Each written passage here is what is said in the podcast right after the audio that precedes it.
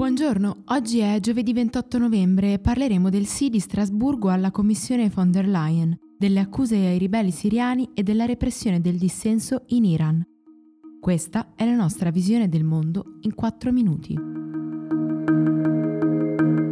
Gli eurodeputati hanno approvato la commissione di Ursula von der Leyen con 461 voti a favore, 157 contrari e 89 astenuti. Il mandato partirà il primo dicembre, ma già dal suo discorso iniziale von der Leyen ne ha messo in chiaro la priorità, la sfida ambientale. Per l'ex ministra tedesca, l'Unione Europea dovrà farsi garante di un Green New Deal per il vecchio continente, puntando non solo al raggiungimento degli obiettivi di Parigi, ma anche alla creazione di nuovi posti di lavoro e alla sostenibilità della conversione per tutte le classi sociali.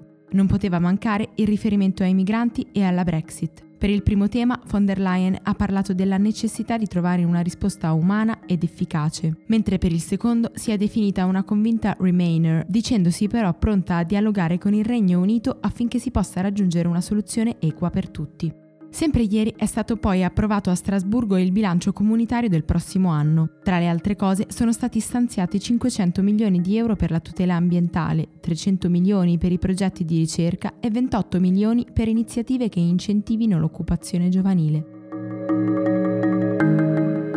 In un rapporto pubblicato ieri, Human Rights Watch ha accusato i ribelli siriani alleati della Turchia di aver giustiziato sommariamente civili durante l'offensiva militare nel nord-est della Siria e di aver saccheggiato le proprietà di appartenenti alle famiglie kurde sfollate dai combattimenti. L'organizzazione ha invitato Ankara ad avviare un'indagine su quelle che ritiene essere violazioni dei diritti umani e in molti casi crimini di guerra avvenuti in un territorio attualmente controllato dalle forze turche. Human Rights Watch inoltre ha sottolineato come questi gravi episodi dimostrino che la zona dove il governo turco ha affermato di voler insediare più di un milione di rifugiati siriani non sia affatto sicura.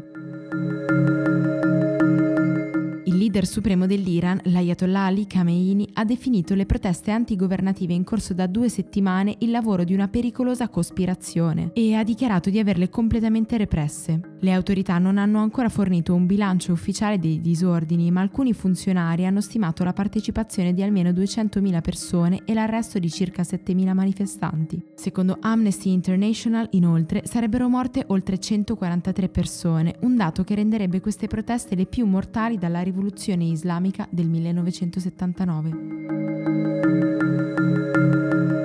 Non si fermano le proteste in Iraq e con esse continuano i decessi.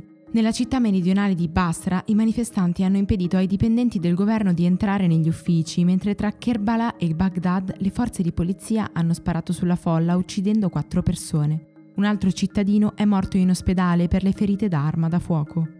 Con le ultime morti il bilancio delle vittime sale a 344 persone in meno di due mesi.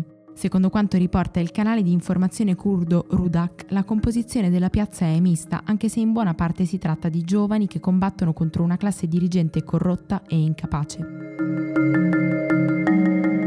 Quattro migranti sono morti e altri 16 sono dispersi a causa del naufragio di una piccola imbarcazione a circa 37 miglia dalla costa del Marocco. La Guardia Costiera spagnola ha aggiunto che 58 persone sono state salvate e trasportate nell'enclave spagnola di Melilla, in Nord Africa.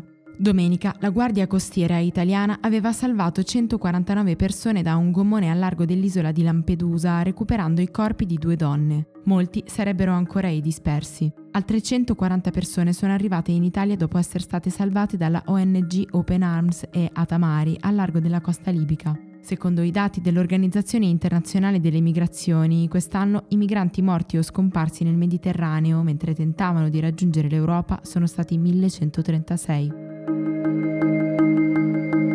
Per oggi è tutto. Da Antonella Serrecchia e da Rosa Uliassi, a domani.